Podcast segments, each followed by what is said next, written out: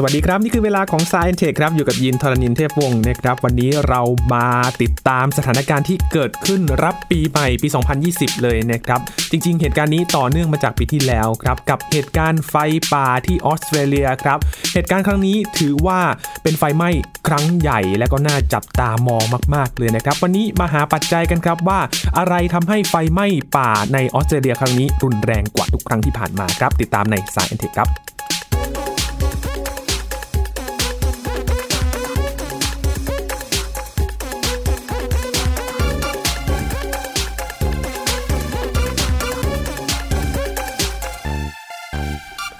ถือว่าเป็นช่วงเวลาที่ต้องให้กำลังใจกับคนในออสเตรเลียนะครับที่กำลังเผชิญกับไฟป่าที่เกิดขึ้นเราได้เห็นภาพข่าวมากมายนะครับเห็นทั้งคนอพยพเห็นทั้งสัตว์ต่างๆที่ต้องหนีตายจากเหตุการณ์ไฟไหม้ครั้งนี้ครับคุณผู้ฟังน่าจะได้เห็นข่าวสารในช่วงนี้กันมากมายเลยนะครับเกี่ยวกับไฟไหม้ป่าที่ออสเตรเลียดูเหมือนว่าครั้งนี้จะรุนแรงมากเลยทีเดียวครับวันนี้ชวนคุยกันครับว่าทำไมไฟไหม้ป่าครั้งนี้ถึงมีความรุนแรงครับคุยกับอาจารย์บัญชาธนบุญสมบัติครับสวัสดีครับอาจารย์ครับสวัสดีครับยีนครับสวัสดีครับท่านผู้ฟังครับถือว่าเป็นครั้งที่รุนแรงมากๆเลยนะครับแล้วก็สร้างความเสียหายมากมายเลยทีเดียวนะฮะเป็นภัยพิบัติทางธรรมชาติครั้งใหญ่มากนะครับครั้งนี้อย่างไรก็ดีเนี่ยนะครับนอกจากความช่วยเหลือของนานาชาตินะครับที่เข้าไปช่วยแล้วแล้วก็ทางออสเตรเลียก็ต้องเรียกว่าช่วยตนตนเองด้วยเหมือนกันเนี่ยนะครับก็มีแง่มุมที่น่าจะเรียนรู้ในเชิงทั้งทางวิชาการหรือว่าเชิงเอ่อเกร็ดประกอบต่างๆนะครับเพื่อที่ว่าเราได้เข้าใจอย่างถูกต้องเมื่อเข้าใจอย่างถูกต้องแล้วเนี่ยนะครับการให้ความช่วยเหลือหรือการป้องกันต่างๆเนี่ยมันก็จะตามมาผมขอแบ่งเป็นห้าแง่มุมใหญ่ๆนะฮะก็คือเดี๋ยวสรุปเหตุการณ์ครั้งนี้ให้ฟังนะครับในแง่ข้อเท็จจริงทางสถิติก่อนแล้วก็ข้อสองคือเรามองย้อนกลับไปในสถิติไฟป่าที่ออสเตรเลียครั้งสำคัญสำคัญเป็นไงบ้างแล้วก็เทียบกับครั้งนี้นะครับแล้วก็อันที่สามก็คือเป็นสาเหตุเลยตัวนี้ตัวใจเลยที่จะพูดเรื่องนี้มันยาวนิดหนึ่งเรื่องนี้มันซับซ้อนนิดหนึ่งนะครับแล้วข้อสี่คือเป็นอะไรที่แชร์กันในในโซเชียลมีเดียเยอะเลยผมนี่ขนาดอยู่เฉยๆนี่ช่วงนี้กำลังทำงานอื่นอยู่นะฮะแต่เรื่องนี้นี่มันไม่ไหวมันคือเข้ามาถามผมห้าคนด้วยภาพเดียวกันเลยนะครับก็เป็นภาพกลุ่มเมฆขนาดใหญ่มากนะเรียกไพโรคิวโรนิมบัสเนี่ยฮะซึ่งปรากฏว่าเขาบอกว่าไฟป่าครั้งนี้มันสามารถสร้างสภาพบรรยากาศของมันเองขึ้นมาได้ด้วยนะครับก็จะมาคุยกันเรื่องนี้นะครับว่ามันสร้างยังไงแล้วก็แน่นอนว่าไม่ว่าจะเกิดเหตุการณ์ภัยพิบัติอะไรก็ตามเนี่ยโอเคเราก็เรียนรู้เรื่องความเสียหายต่างๆนะแต่จุดสำคัญมากๆคือต้องหาแนวทางการรับมือแล้วก็มีการศึกษาอะไรบ้างไหมที่จะช่วยให้เราบรรเทาผลกระทบหรือแม้แต่หลีกเลี่ยงภัยพิบัติแบบนี้นะครับก็ห้าแง่มุมใหญ่ๆครับครับก่อนอื่นต้องทำความเข้าใจเกี่ยวกับไฟป่าในออสเตรเลียนะครับอาจารย์ครับเพราะว่าไฟป่าออสเตรเลียจริงๆแล้วในช่วง สองถึงสาม ปีที่ผ่านมาเราจะเห็นทุกปีเลยนะฮะอาจารย์ใช่ใช่เออจริงๆแล้วเนี่ยนะครับเกิดได้ตลอดปีนะครับแต่ว่าบางบางช่วงเวลาเนี่ยก็จะเกิดมากหน่อยในบางพื้นที่นะครับเดี๋ยวจะให้ข้อมูลตรงนี้ส่วนหนึ่งแต่ก่อนอื่นเนี่ยขอให้ข้อมูลอย่างนี้ก่อนนะฮะเราทราบว่าออสเตรเลียนี่ก็เป็นทวีปที่เป็นเกาะนะครับเป็นประเทศที่เป็นทวีปด้วยเป็นเกาะด้วยใช่ไหมฮะทีนี้เพื่อให้แบบพูดได้เข้าใจตรงกันนะครับสมมติว่าเราเราแบ่งเขาเป็นสามส่วนก่อนนะครับคือซ้ายกลางและขวานะครับทางซ้ายเนี่ยก็คือทางฝั่งตะวันตกเรียก Western Australia ตรงกลางเนี่ยนะครับแบ่งเป็นเหนือกับใต้อีกก็เรียกว่าออสเตรเลียส่วนเหนือกับ South Australia กับส่วนใต้นะครับส่วนทางตะวันออกขวามือสุดเนี่ยอันนี้ซับซ้อนนิดหนึ่งนะครับเข้าใจว่าเกิดจากการที่มีผู้คนไปอาศัยอยู่เยอะมากบนสุดเนี่ยคือรัฐควีนส์แลนด์บนสุดกับตรงกลางนะครับคือควีนส์แลนด์แล้วก็ตรงกลางลงมาค่อนข้างล่างเนี่ยเรียก New South Wales แล้วก็ติ่งข้างล่างสุดเนี่ยเรียกว่ารัฐวิกตอเรียดังนั้นฝั่งฝั่งขวานี่ก็จะมีเรียกว่าสามรัฐอยู่นะครับแล้วก็จะมีเกาะนะครับคล้ายๆเป็นของแถมก็คือเกาะทัสเมเนียครับอยู่ใต้ทางวิกตอเรียลงไปทีนี้เดี๋ยวตรงที่จะพูดถึงเยอะนิดนึงก็คือ New South Wales นี่แหละครับคือทางฝั่งตะวันออกนะครับเพราะว่าเกิดเหตุการณ์รุนแรงมากเลย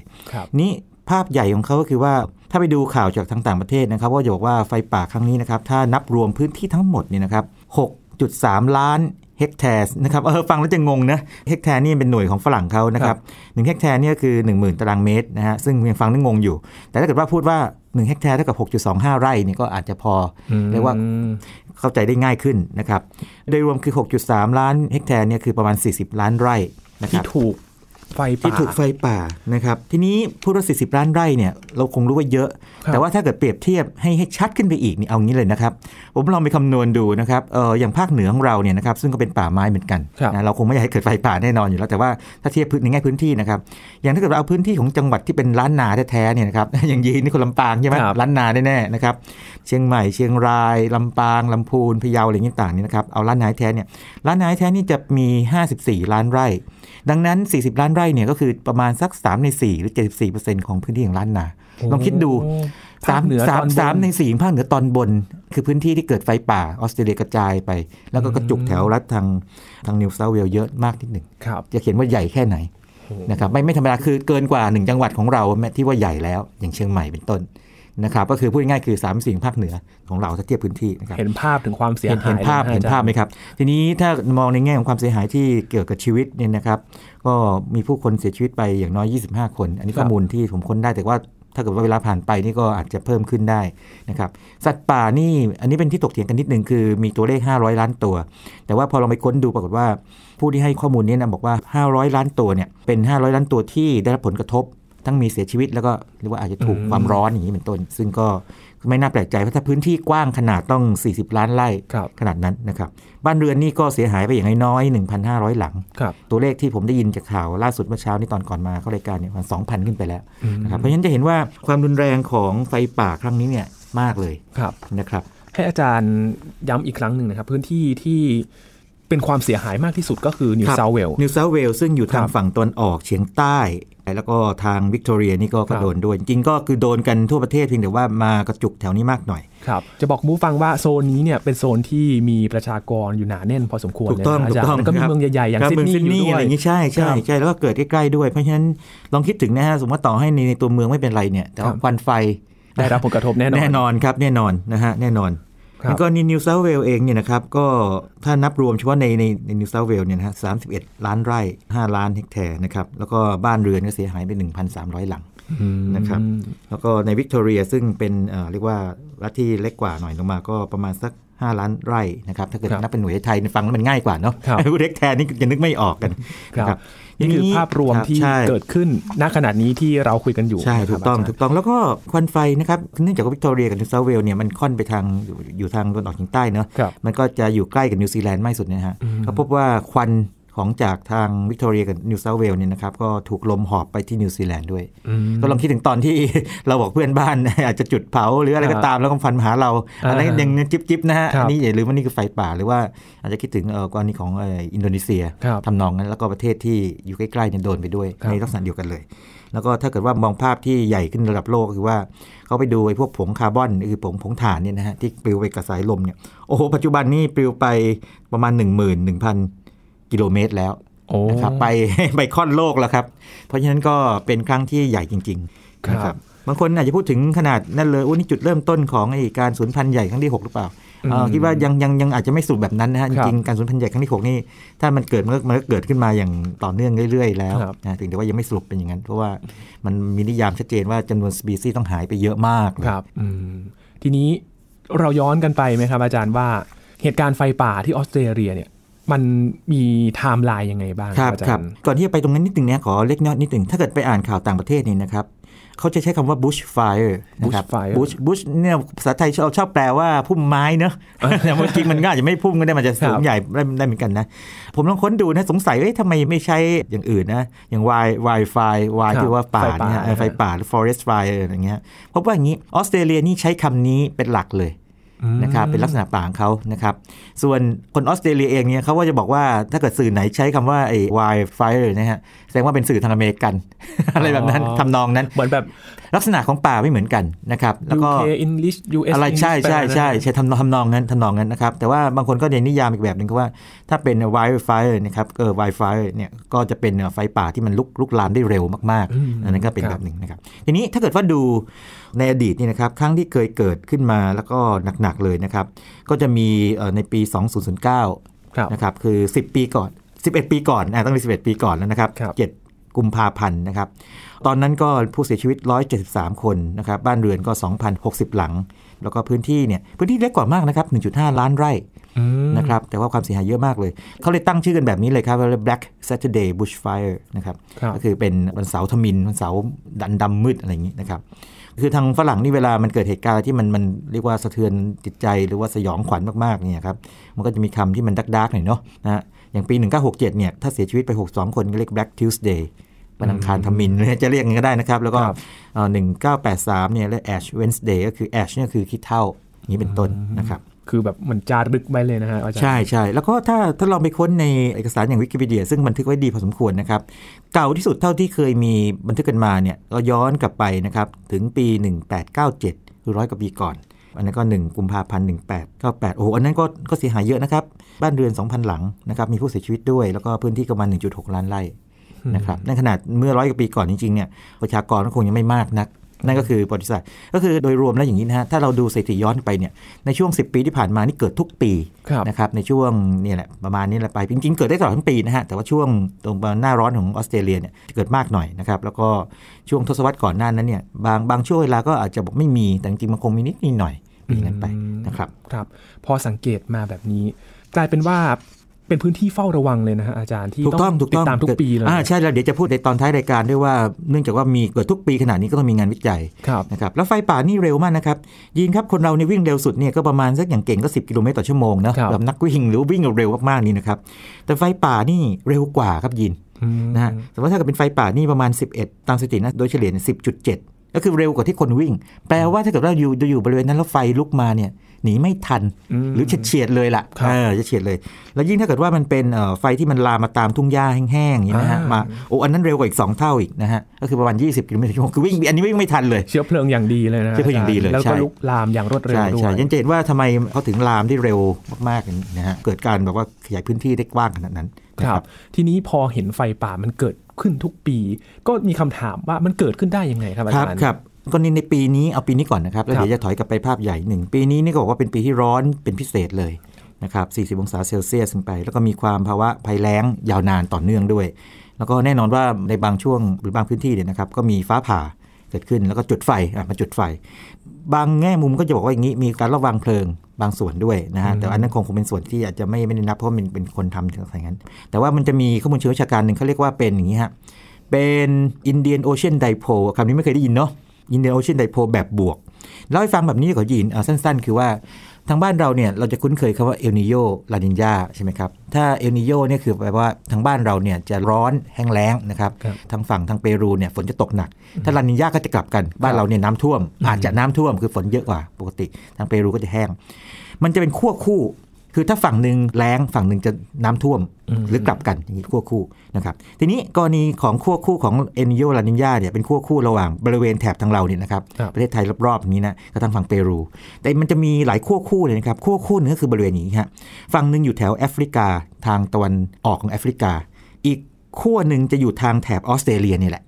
นะฮะอ่าทีนี้ไอ้ขั้วนี้นะก็จะกลับกันเหมือนกันคือถ้าเกิดฝั่งใช่ถ้าเกิดฝั่งฝั่งนึงแล้งฝั่งนึงฝนตกหนักพูดง่ายคือถ้าเกิดว่าฝั่งทางออสเตรเลียเนี่ยฝนตกหนักอีกฝั่งทางแอฟริกาก็จะแล้งแต่นี้กรณีของที่เขาเรียกว่าเป็นเฟสบวกนี่นะครับแปลว่าทางฝั่งออสเตรเลียเนี่ยนะครับแล้งแล้วก็ทางฝั่งแอฟริกาเนี่ยฝนตกหนักนะครับอันนี้บอกคร่าวๆนี้ก่อนว่าเดี๋ยวหาโอกาสมาขยายความเรื่องนี้กันนิดหนึ่งนะครับความจริงเรื่องนี้เนี่ยผมเคยเขียนบทความลงสื่อพิมพ์ไปมากกว่าหนึ่งครั้งนะครับเพราะคิดว่าเป็นเรื่องสำคัญเพราะว่ามันมีแง่มุมบางอย่างที่อาจจะเกี่ยวข้องกับการที่น้ำท่วมภาคใต้ในบางปีเหมือนกันแต่ว่าเนื่องจากว่าเราอาจจะให้ความสำคัญกับวิชาการน้อยไปหน่อยก็ฟังจากนั้นไปแต่ตอนนี้นี่เรื่องนี้เป็นเรื่องใหญ่แล้วเพราะว่ามันมีส่วนเกี่ยวข้องในการที่เป็นหนึ่งในสาเหตุที่ทำให้เกิดไฟป่าครั้งนี้ด้วยเป็นเป็นตัวเรียกว่าตัวหนุนตัวหนุนนะครับเป็นอีกหนึ่งปัจจัยเป็นหนึ่งปัจจัยที่สำคัญด้วยนะครับแล้วก็ตัวเจ้าเรียกว่า Indian Ocean Dipole หรือภาษาไทยเรียกว่าอะไรนะเป็นไดโพลคือขั้วคู่นะของมหาสมุทรอินเดียนะฮะอ่านี่นะครับตัวนี้ ไอ โอ ดี นะครับตัวนี้ก็จะมีผลเกี่ยวกับเรื่องพวก heat wave คือคลื่นความร้อนด้วยก็คือพอทางฝั่งออสเตรเลียร้อนเนี่ยคือเกิดขึ้นความร้อนคือความร้อนแช่อยู่นานนะครับนั่นเองนะครับเป็นหาโอกาสมาขยายความเรื่องนี้เป็นเฉพาะเลยนะครับที่อาจจะไม่ต้องเป็นไฟป่านะครับครับเพิ่งทราบจากตรงนี้แหละครับว่าจาก เอลนิโญลันญาก็จะมีมีอื่นจริงๆมีมีเป็นสิบแบบเลยครับยินก็คือบนโลกนี้ก็มีอีกหลายมีมีมีตัวอื่นด้วยแต่เบอร์ตัวอื่นเนี่ยอาจจะไม่ไม่ไม่โดนประเทศไทยเราเลยไม่สนใจมันไงแต่ทีนี้นักภูมิอากาศวิทยานี่นะครับหรือว่านักอุตุนิยมวิทยาเนี่ยเขาต้องมองทั้งโลกงั้นเขาศึกษาทุกตัวเลยแล้วบางทีมันมีปฏิสัมพันธ์กันด้วยนะเช่นถ้า ไอ โอ ดี สมมติอย่างนี้นะฮะเมื่อกี้บอกถ้าแบบบวกเนี่ยออสเตรเลียแล้งใช่ไหมแต่แบบลบเนี่ยออสเตรเลียน้ำท่วมใช่ไหมแล้วถ้าเกิดว่าปีไหนนะครับที่ลองจินตนาการนะครับปีไหนที่ออสเตรเลียเจอ ไอ โอ ดี แบบลบคือน้ำท่วมด้วย ไอ โอ ดี เนี่ยแล้วบวกกับลานินญาซึ่งน้ำท่วมทางแถบนี้ปีนั้นออสเตรเลียจะโดนหนักเลยซึ่งเคยมีอยู่ปีหนึ่งห่าอย่างนี้เป็นต้นแล้วเดี๋ยวหาโอกาสมาขยายความเรื่องนี้ซึ่งจะช่วยให้เราเข้าใจข่าวแล้วก็อาจสามารถบอกล่วงหน้าได้ว่าโอกาสที่จะเกิดภัยแล้งหรือน้ำท่วมในพื้นที่บ้านเราและรอบๆหรือว่าที่ที่เราจะเดินทางไปเนี่ยเป็นอย่างไรครับนี่คือส่วนหนึ่งของปัจจัยหนุนนี่แค่ปัจจัยหนุนนะครับซึ่งยังมีแง่มุมที่ทางวิชาการที่คนไม่เคยพูดส่วนใหญ่เราจะไปพูดถึงเรื่องของภัยความเสียหายความอะไรซึ่งแน่นอนดีดีอยู่แล้วที่จะบอกกันว่าจะมีความช่วยเหลือเข้าไปอย่างถูกต้องนะครับแต่ว่าเรื่องสาเหตุนี่ก็สำคัญเพราะว่าหากไม่เข้าใจสาเหตุแท้จริงมาแล้วเนี่ยนะครับคุณก็แก้ปัญหาไม่ได้หรือบรรเทาปัญหาไม่ได้นะครับมันน่าจะเป็นส่วนที่น่าจะสามารถช่วยรับมือได้นะถูกต้องครับทีนี้มันมีปัจจัยอีกปัจจัยอื่นคืออย่างนี้ครับต้องแยกดีนะครับยินมันเหมือนกับว่าบางทีคนถามว่าทำไมไฟป่าครั้งนี้เกิดขึ้นบางคนก็ตอบว่าอ้าวเป็นเพราะฟ้าผ่าลงมาก็เลยเกิดไฟลุกลามแม้ฟ้าคงไม่ผ่าทุกจุดขนาดนั้นใช่ไหมพวกฟ้าผ่าหรือว่าคนไปรอบวางเพลิงหรือแม้แต่ว่าไปตั้งแคมป์ไฟแล้วก็จุดบุหรี่แล้วทิ้งไว้พวกนี้เขาเรียกว่ามันเป็นตัวชนวนเป็นตัวกระตุ้นเขาเรียกทริกเกอร์นะครับแต่ว่าถ้าสภาพอากาศมันไม่เอื้อเช่นเกิดมีฝนอากาศชื้นอย่างเงี้ยนะครับมันก็ไม่ลุกลามใช่ใช่พวกนี้ก็เรียกว่าทริกเกอร์นะครับคือเป็นตัวจุดชนวนส่วนตัวที่เป็นปัจจัยที่ทำให้เกิดความพร้อมขึ้นมาโอ้อันนี้ชัดเจนมากก็จะมีสองอย่างใหญ่อันนึงคือเรื่องของ climate change คือการเปลี่ยนแปลงภูมิอากาศเลยเพราะว่าทั่วโลกจริงๆอากาศก็เรียกว่าอุณหภูมิเฉลี่ยสูงขึ้นอยู่แล้วในกรณีของออสเตรเลียเองเนี่ยนะครับในช่วงหนึ่งร้อยปีที่ผ่านมาเนี่ยนะครับก็พบว่าอุณหภูมิเฉลี่ยเนี่ยสูงขึ้นประมาณสักหนึ่งองศาเซลเซียสตามเทรนด์ของโลกเลยแล้วก็ถ้าดูตั้งแต่ปีสองพันห้าเป็นต้นมาประมาณสิบห้าปีก่อนนี่นะครับที่เกิดขึ้นคือว่าปีที่ออสเตรเลียเนี่ยมีอุณหภูมิสูงสุดเนี่ยนะครับท็อปสิบเนี่ยนะครับปรากฏว่าในท็อปสิบทั้งหมดเนี่ยตลอดที่ท่านมีการบันทึกเนี่ยแปด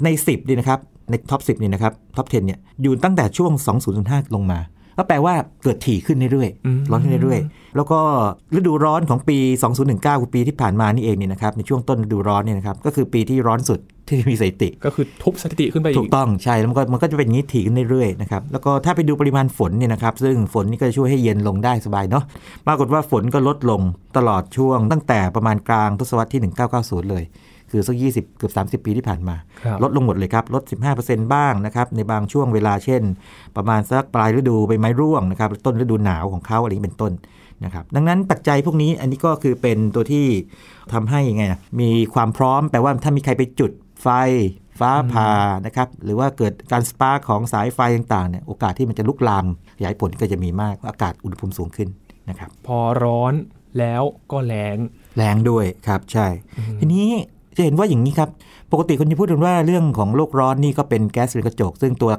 ๆก็คาร์บอนไดออกไซด์เนาะแต่ถือว่าคาร์บอนไดออกไซด์เนี่ยถูกเก็บในต้นไม้คืองี้บอกปลูกป่าเพื่อที่จะดูดซับคาร์บอนไดออกไซด์นี่ดีเลยนะครับประเด็นคือว่าก่อนเกิดไฟป่าครั้งนี้นะครับคือไอ้ปลายปีสองพันสิบเก้าถึงต้นปีสองพันยี่สิบที่เราคุยกันอยู่เนี่ยนะครับป่าของออสเตรเลียมีเยอะเนาะนะครับเยอะมากเลยเขาก็จะดูดซับเอาคาร์บอนไดออกไซด์เข้าไปเยอะมากเลยนะฮะคำนวณกันว่าเขาดูดซับนะป่าเนี่ยดูดซับคาร์บอนไดออกไซด์เข้าไปเนี่ยที่ถูกเผามันเนี่ยเกิดไฟป่าครั้งก่อนๆเนี่ยนะครับเข้าไปเกือบหมดเลยแต่ว่าพอครั้งนี้นี่ก็เลยกลายว่าปล่อยกลับมาใหม่แล้วปล่อยกลับมาใหม่นี่เรียกว่าอย่างนี้ปริมาณมากมหาศาลถึงขนาดที่ว่าสามร้อยห้าสิบล้านตันซึ่งถ้าคิดก็คิดเป็นสองในสามของปริมาณที่ออสเตรเลียปล่อยทั้งหมดในหนึ่งปีลองคิดดูนะสมมติว่าออสเตรเลียทั้งประเทศนี้มีการปลดปล่อยคาร์บอนไดออกไซด์ออกมาปริมาณนึงนะครับแต่ไฟป่าครั้งนี้ครั้งเดียวเนี่ยช่วงเวลาประมาณสามเดือนนี่นะครับออกมาประมาณสองในสามแล้วคือออกมาเยอะจริงๆเลยนะครับกลายเป็นว่ามันกลับไปซ้ำเติมเป็นกลไกซ้ำเติมทำให้เรื่องของแก๊สเรือนกระจกมากขึ้นในบรรยากาศเข้าไปอีกนะครับซับซ้อนครับเรื่องนี้ครับซับซ้อนแต่พอพอเข้าใจได้เพราะฉะนั้นก็คงต้องทำความเข้าใจกันให้ดีนะครับถ้าอยู่ในการเรียนการสอนแล้วก็ทั้งนอกโรงเรียนในโรงเรียนเนี่ยนะครับคงต้องช่วยกันเรื่องนี้มากๆเลยสิ่งแวดล้อมนี้ครับต้องทำความเข้าใจเกี่ยวกับเรื่องพื้นที่ป่ากันมากขึ้นใช่ใช่ใช่มีปัจจัยมีแง่มุมเรื่องอีกมุมหนึ่งคืออย่างนี้เรื่องฤดูกาลแน่นอนว่าทางไฟป่าในออสเตรเลีย Bushfire เนี่ยนะครับเกิดได้ทั้งปีแล้วเขานับดินะครับสมมติว่าเวลาพูดว่าสองพันสิบเก้าถึงสองพันยี่สิบเนี่ยนะครับเขานับแบบนี้นะครับยินเขานับตั้งแต่เดือนมิถุนายนสองพันสิบเก้ามาถึงพฤษภาคม ว่าเกิดอะไรขึ้นบ้านนี้ในช่วงปีนี้แล้วก็เป็นรอบใหม่ก็นับไปดังนั้นเราเห็นตัวเลขสองตัวประกบกันอยู่เสมอเพราะมันมันคล่อมช่วงเปลี่ยนผ่านปีไงทีนี้ขึ้นอยู่พื้นที่ผมยกตัวอย่างแล้วกันนะครับอย่างทางแถบตะวันออกเฉียงใต้ออสเตรเลียเนี่ยนะครับก็จะเกิดในช่วงฤดูร้อนฤดูใบไม้ร่วงของเขาแปลเป็นเดือนแล้วกันคือเดือนธันวาคมคือปลายปีถึงประมาณเดือนมีนาคมก็คือช่วงแบบอย่างนี้เลยก็คือ South East Australia ก็คือนี่เลยที่เราคุยกัน New South Wales นะครับก็พื้นที่อื่นก็จะมีเดือนอื่นนะครับแล้วแต่ไปอันนี้ลองไปค้นข้อมูลในพวกเองวิกิพีเดียพวกนี้ก็จะมีข้อมูลพื้นฐานพวกนี้อยู่นะครับฤดูกาลของมันก็เป็นอีกหนึ่งปัจจัยที่ฤดูกาลด้วยใช่เพราะว่าฤดูร้อนก็คือมันมีความแห้งแล้งอยู่นะครับแล้วก็เรื่องโรคร้อนด้วยแล้วหากมีอะไรเป็นจุดชนวนก็มาเลยนะครับลุกลามใหญ่โตครับทีนี้มีอีกเหตุการณ์ที่น่าสนใจครับอาจารย์ครับเรื่องนี้เรื่องเมฆจริงๆปกติเป็นคนชอบเมฆนะแต่เมฆแบบนี้ไม่อยากให้เกิดเลยครับเป็นเมฆที่เกิดจากไฟหรือความร้อนนะครับไม่ว่าจะภูเขาไฟระเบิดนะครับเราเห็นกลุ่มควันออกมาแล้วก็อาจจะมีเมฆด้วยพูดว่าเมฆนี่แปลว่าเป็นกลุ่มของหยดน้ำที่ออกมาทีนี้เรื่องเรื่องอย่างนี้ครับปกติแล้วเนี่ยนะครับพวกไฟป่าหรือว่าภูเขาไฟระเบิดเนี่ยก็จะมีเมฆแบบนี้อยู่แล้วล่ะนะครับเขาเรียกไพโรคิวมูลัสนะครับไพโรเนี่ยแปลความร้อนหรือไฟนะครับคิวมูลัสคือเมฆก้อนเวลาเรามองท้องฟ้าเห็นเมฆเป็นก้อนๆคล้ายๆกับมันโถซาลาเปาที่เคยเล่าไปนะครับอันนั้นก็คือเป็นคิวมูลัสธรรมดานะครับไม่มีฤทธิ์เดชอะไรมากยกเว้นถ้าใหญ่เลยก็มีฝนตกได้แต่คราวนี้เนื่องจากว่าไฟป่ารุนแรงมากสิ่งเกิดขึ้นคือว่าแทนที่จะเป็นแค่คิวมูลัสเขากลายเป็นคิวมูโลนิมบัสซึ่งก็คือเมฆฝนฟ้าคะนองจากไฟป่าจากไฟป่านี่คือใหญ่มากไงมันร้อนจัดไงสูงไปถึงประมาณสิบสี่กิโลเมตรคือไปถึงรอยต่อระหว่างชั้นบรรยากาศชั้นล่างสุดคือโทโพสเฟียร์กับสตราโตสเฟียร์มีแง่มุมเล็กๆแง่มุมหนึ่งคืออย่างนี้ฮะหากว่าพวกฝุ่นฝุ่นแอโรโซลคือละอองลอยพวกนี้ฝุ่นควันนะครับหรือผงเขม่าขี้เถ้าต่างๆเนี่ยลอยขึ้นไปถึงสตราโตสเฟียร์แล้วเนี่ยนะครับโอกาสจะตกลงมาเนี่ยยากนิดหนึ่งคือถ้าเกิดว่ามันยังอยู่ในโทโพสเฟียร์เนี่ยนะครับก็ถูกฝนชะลงมาตกลงมาง่ายนะครับคืออยู่สักพักหนึ่งอ่ะอยู่อยู่แน่แล้วก็อยู่สักพักหนึ่งแต่ว่าก็ไม่อยู่นานมากๆแต่ไปอยู่ในสตราโตสเฟียร์แค่อยากอยากเที่ยวอยู่บนนั้นก็คือลอยไปแล้วโอกาสลงมายากนิดหนึ่งนะครับด้วยด้วยสภาพของอุณหภูมิเป็นอย่างนั้นนะครับทีนี้พอเป็นคิวมูโลนิมบัสหรือไพโรคิวมูโลนิมบัสตัวนี้นะครับเกิดอะไรขึ้นยินครับมีฟ้าผ่าได้ใช่ไหมก็แปลว่ามันสามารถไปจุดชนวนไฟป่าอันใหม่ได้ไงคือฟ้าผ่าเปรี้ยงลงมาที่จุดใหม่สมมติว่าไฟป่าเกิดที่จุดที่หนึ่งเกิดเป็นเมฆก้อนใหญ่มโหฬารขึ้นมาเมฆฝนฟ้าคะนองขึ้นมาแล้วก็ลมก็หอบไปจุดหนึ่งนะครับแต่ว่าบริเวณนั้นเนี่ยนะครับเกิดฝนฟ้าคะนองแต่ว่าแล้วมีฟ้าผ่าด้วยมันก็ไปเปรี้ยงจุดที่ป่าที่ไม่มีไฟป่าลุกอยู่กลายเป็นจุดใหม่ขึ้นมานี่เขาถึงบอกว่ามันเป็นเรียกว่าระบบอากาศของตัวเองเลยไงคือสร้างตัวเองขึ้นมาใหม่ไงไฟป่านะฉันถูกจุดที่หนึ่งปั๊บมีเมฆโผล่ขึ้นมาเมฆก้อนนี้ใหญ่มโหฬารมีฤทธิ์เดชคือฟ้าผ่าเปรี้ยงลงมาด้วยทีนี้แค่นี้ไม่พอนะครับเรารู้ว่าคิวมูโลนิมบัสเนี่ยเขามีฤทธิ์เดชอย่างหลายอย่างเลยเช่นเขาก็สามารถปล่อยลมแรงลงมาได้เรียกว่าดาวเบิร์สนะครับดาวเบิร์สที่เคยคุยไปแล้วนะครับลงมากระแทกพื้นเกิดเป็นพวกไอ้พวกก๊าซคือลมลมกระโชกลมกระโชกนี่ก็จะเร็วมากนะครับเป็นร้อยกิโลเมตรต่อชั่วโมงขึ้นไปและเนื่องจากว่าบริเวณตัวไฟป่าเองถ้าไม่ต่อไม่นับเมฆนี่นะครับก็อาจจะเกิดทอร์นาโดไฟจำเรื่องทอร์นาโดไฟใช่ไหมที่มันเป็นไฟอ่าเวลาเกิดพวกถังน้ำมันระเบิดอะไรต่างๆใช่ไหมคือมาครบแทบจะครบเลยนะครับแล้วก็นี่นี่คือเหตุผลว่าทำไมภาพที่ทางอุตุนิยมวิทยากรมอุตุของออสเตรเลียเนี่ยครับเขาถึงให้ความสำคัญกับภาพนี้เป็นพิเศษเขาก็ต้องการจะบอกว่าทั้งนี้มันรุนแรงมากถึงขนาดที่ว่าตัวไฟป่ามันพยายามจะคล้ายๆกับคล้ายๆกับว่าจะเลี้ยงตัวเองเอาไว้โดยการสร้างเมฆก้อนยักษ์ใหญ่นี่ขึ้นมาเพื่อที่จะส่งฟ้าผ่าลงไปบ้างเกิดไฟทอร์นาโดบ้างเกิดดาวเบิร์สบ้างอะไรเงี้ยนะครับขึ้นไปทำลายล้างแบบนั้นเป็นต้นจะเรียกได้ว่าเป็นการเกิดไฟทางอ้อมได้ไหมครับอาจารย์ได้ได้ได้ได้เหมือนกันนะครับเพราะฉะนั้นเนี่ยมันก็เป็นกลไกของธรรมชาติที่พิเศษระดับหนึ่งซึ่งเราจะไม่เคยได้ยินมาก่อนแต่ว่ามันเกิดขึ้นได้แล้วมันก็เกิดขึ้นแล้วนะครับจริงจริงมีการศึกษาเรื่องนี้มาก่อนหน้านี้แล้วครับแต่ไม่เป็นข่าวมากนักนะครั้งครั้งนี้เนื่องจากว่ายิ่งใหญ่มากก็เลยกลายเป็นว่าเป็นเรื่องใหญ่มากก็เลยถูกหยิบยกขึ้นมานะครับดังนั้นคราวนี้เราก็เรียนรู้เรื่อง ไอ โอ ดี ไปคร่าวๆเนาะนะครับแล้วก็เรื่องไพโรคิวมูโลนิมบัสเรื่องนึงพอดูจากตรงนี้ลักษณะการเกิดมันยิ่งเป็นปัจจัยเสริมทำให้ไฟมันรุนแรงมากขึ้นถูกต้องถูกต้องก็คือสมมติว่าของเดิมทำท่าจะดับแต่ว่ามันเกิดฟ้าผ่าเปรี้ยงที่ใหม่เข้าไปติดขึ้นมาอีกแล้วด้วยความที่มันยังร้อนอยู่มันก็ติดง่ายๆนะฮะนี่นี่แหละครับหัวใจของเรื่องนี้อยู่ตรงนี้ก็ต้องการจะบอกว่ามันเป็นตัวที่ไปจุดให้ตัวใหม่ๆเกิดขึ้นมาได้อีกนะลามก็เป็นหนักเข้าไปอีกครับไพโรคิวมูโลไพโรคิวมูโลนิมบัสคิวมูโลนิมบัสคือเมฆฝนฟ้าคะนองคือเมฆมีฟ้าผ่าได้ไพโรคือไฟหรือความร้อนนะครับก็เป็นศัพท์ที่เอามาต่อกันฝรั่งก็ขยันสร้างศัพท์ความจริงเป็นชื่อเรียกแบบกึ่งทางการนะฮะถ้าชื่อ ทางการจริงนี่ชื่อยาวเลยละครับทีนี้เกิดไฟป่าเกิดขึ้นเรารู้สาเหตุแล้วก็ปัจจัยที่เกิดขึ้นแล้วนะครับอาจารย์ก็แน่นอนว่าหกสิบกว่าปีที่ผ่านมานี่ก็เป็นการศึกษานะครับทีนนะครับองค์กรทางวิชาการของออสเตรเลียที่เรียกว่าใหญ่มากๆเลยนะครับก็คือ ซี เอส ไอ อาร์ โอ นะครับ Commonwealth Scientific and Industrial Research Organization นี่นะครับเขาก็จะศึกษาในหลายแง่มุมเลยศึกษาข้อมูลศึกษาการจัดการเรียกว่าให้แนะนำในการจัดการ disaster คือภัยพิบัติต่างๆศึกษาผลกระทบว่าเกิดไฟป่าขึ้นมาแล้วเนี่ยนะครับป่านะครับแล้วก็สิ่งมีชีวิตในสัตว์ป่าเนี่ยนะครับหรืออากาศเนี่ยได้ผลกระทบยังไงบ้างแล้วก็เขาจะรณรงค์เรื่องการที่สร้างความยืดหยุ่นของชุมชนเรียกว่า resilience ก็คือว่าชุมชนจะอยู่ยังไงนะฮะเกิดว่าเกิดเหตุการณ์พวกนี้ขึ้นมานะครับก็จะมีงานวิจัยเราไปค้นดูนะครับโอ้โหฝรั่งนี่เขาจะทำงานวิจัยพวกนี้เยอะมากเลยคร่าวๆคืออย่างนี้ครับสมมติว่าเกิดไฟป่าขึ้นมาที่หนึ่งเราจะทำนายได้อย่างไรว่าไฟจะลุกไปทางไหนไฟจะคงตัวนานแค่ไหนการรู้แบบนี้สำคัญยังไงสำคัญในแง่นโยบายสิครับเพราะว่าถ้าเกิดว่าไฟป่าเกิดขึ้นที่หนึ่งเนี่ยที่ที่อยู่ที่ไม่ไกลมากนักเนี่ยควรจะอพยพเมื่อไหร่เพราะเราไม่สามารถอพยพทุกคนบอกว่าทุกคนไปหมดเลยจะไปไหนล่ะคำถามคือไปไหนไม่มีทิศทางใช่ไม่มีทิศทางก็ต้องรู้ว่ามันจะไปไหนเราจะหลบไปทางอื่นนะหรือว่ามันจะไปเร็วแค่ไหนคงตัวนานแค่ไหนอันนี้มีงานวิจัยหมดเลยนะครับแล้วก็จะมีกลไกทางวิทยาศาสตร์ที่ซับซ้อนแล้วก็มีข้อมูลแล้วก็เรียกว่าโมเดลทางคณิตศาสตร์เนี่ยเข้าไปคำนวณเพื่อที่จะให้ข้อเสนอแนะทางนโยบายว่าการรับมือหรือว่าการบรรเทาภัยพิบัติครั้งนี้เนี่ยควรจะทำอย่างไรอย่างเป็นวิชาการนะครับถึงแม้ว่าไฟป่าออสเตรเลียในครั้งนี้จะเกิดขึ้นหลายครั้งนะครับแต่ก็เป็นที่วิพากษ์วิจารณ์เหมือนกันนะครับอาจารย์ที่ทางรัฐบาลก็อาจจะมีเสียงจากประชาชนที่อาจจะจะยังจัดการไม่ดีได้ดีพอครับครับผมผมมองว่ามันเป็นครั้งที่เรียกว่าต่อให้พยายามจะเรียกว่ามีมาตรการมันเหนือความคาดหมายมันมันมันเกินมันเกินความสามารถของมนุษย์เอาเลยดีกว่าเอาเลยดีกว่าเกินความสามารถของมนุษย์และเทคโนโลยีที่มนุษย์มีอยู่ทางการจัดการด้วยแต่ว่า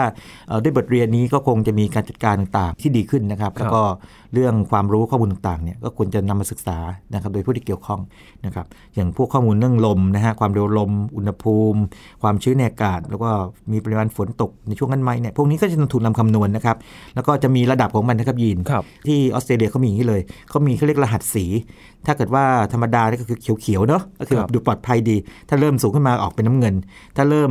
สูงมากแล้วเป็นออกเป็นเหลืองๆแล้วถ้าเกิดมากๆเลยก็ซีเวียก็คือแบบรุนแรงสีส้มแล้วถ้าเกิดเอ็กซ์ตรีมก็คือแบบสุดขีดแล้วเนี่ยนะครับสีแดงเลยเป็นโคดเรดคล้ายๆกับระดับของพวกไม่ว่าจะแผ่นดินไหวหรืออะไรก็ตามนะครับเพื่อเป็นรหัสที่จะบอกคนกับคนในพื้นที่บอกว่าถ้ามันถึงระดับนี้แล้วคุณจะต้องฟังทางราชการที่ต้องฟังอยู่แล้วนะครับว่าควรจะปฏิบัติตัวอย่างไรอย่างถูกต้องนะครับถือว่าครั้งนี้นี่เป็นอีกหน้าประวัติศาสตร์หนึ่งที่จะต้องบันทึกแล้วก็หาทางรับมือเพิ่มขึ้นกว่าเดิมใช่ใช่แล้วเราควรจะติดตามเรื่องนี้ให้เรียกว่ามากขึ้นหรือเป็นระยะแล้วกันนะครับเรื่องเกี่ยวกับกลไกเรื่องไฟป่าแล้วก็อาจจะพูดถึงที่อื่นหรือแม้แต่ในบ้านเราซึ่งก็มีผู้เชี่ยวชาญเรื่องไฟป่าอยู่จำนวนหนึ่งนะครับคิดว่าถ้าทางรายการจะเชิญท่านมาให้ข้อมูลที่มันเกี่ยวกับเฉพาะบ้านเราเพราะว่าถ้ามันเกิดขึ้นมาแล้วเนี่ยคนบ้านเราเนี่ยสเกลหรือว่าขนาดคงไม่ใหญ่เท่ากับต่างประเทศอย่างออสเตรเลียขนาดนี้แต่ว่าสร้างความเสียหายแน่นอนอยู่แล้วเป็นเรื่องที่ต้องต้องต้องเรียนรู้น่าจะสามารถถอดโมเดลจากออสเตรเลียมารับมือกับในประเทศไทยก็ได้ครับก็แนะนำว่าให้ให้ศึกษาแล้วก็เรียนรู้นะครับให้ข้อมูลกันอย่างถูกต้องแล้วก็เรื่องเฟคนิวส์ต่างๆก็ต้องระวังด้วยเหมือนกันเนาะเพราะว่าในในในทุกเรื่องไม่ว่าจะเรื่องดีเรื่องไม่ดีต่างๆเนี่ยก็จะมีข้อมูลทั้งจริงและเท็จอยู่นะครับลองดูว่าข้อมูลนั้นดูแล้วมีประโยชน์ไหมก่อนที่จะแชร์ออกไปนะครับครับนี่คือเรื่องราวของเหตุการณ์ไฟป่าในออสเตรเลียครั้งนี้นะครับที่จะถูกบันทึกอีกครั้งหนึ่งที่มีความรุนแรงมากๆแล้วก็สร้างความเสียหายแล้วก็ต้องทำให้หน่วยงานที่เกี่ยวข้องรับมือให้หนักแน่นกว่าเดิมนะครับจากการเรียนรู้จากไฟป่าในครั้งนี้ครับวันนี้ขอบคุณอาจารย์บัญชามากๆเลยครับครับยินดีมากครับนี่คือ Science Tech วันนี้ครับคุณผู้ฟังติดตามรายการก็ได้ที่ ไทย พี บี เอส เรดิโอ ดอท คอม นะครับช่วงนี้ยินธรณินทร์เทพวงศ์พร้อมกับอาจารย์บัญชาธนบุญสมบัติลาคุณผู้ฟังไปก่อนนะครับสวัสดีครับ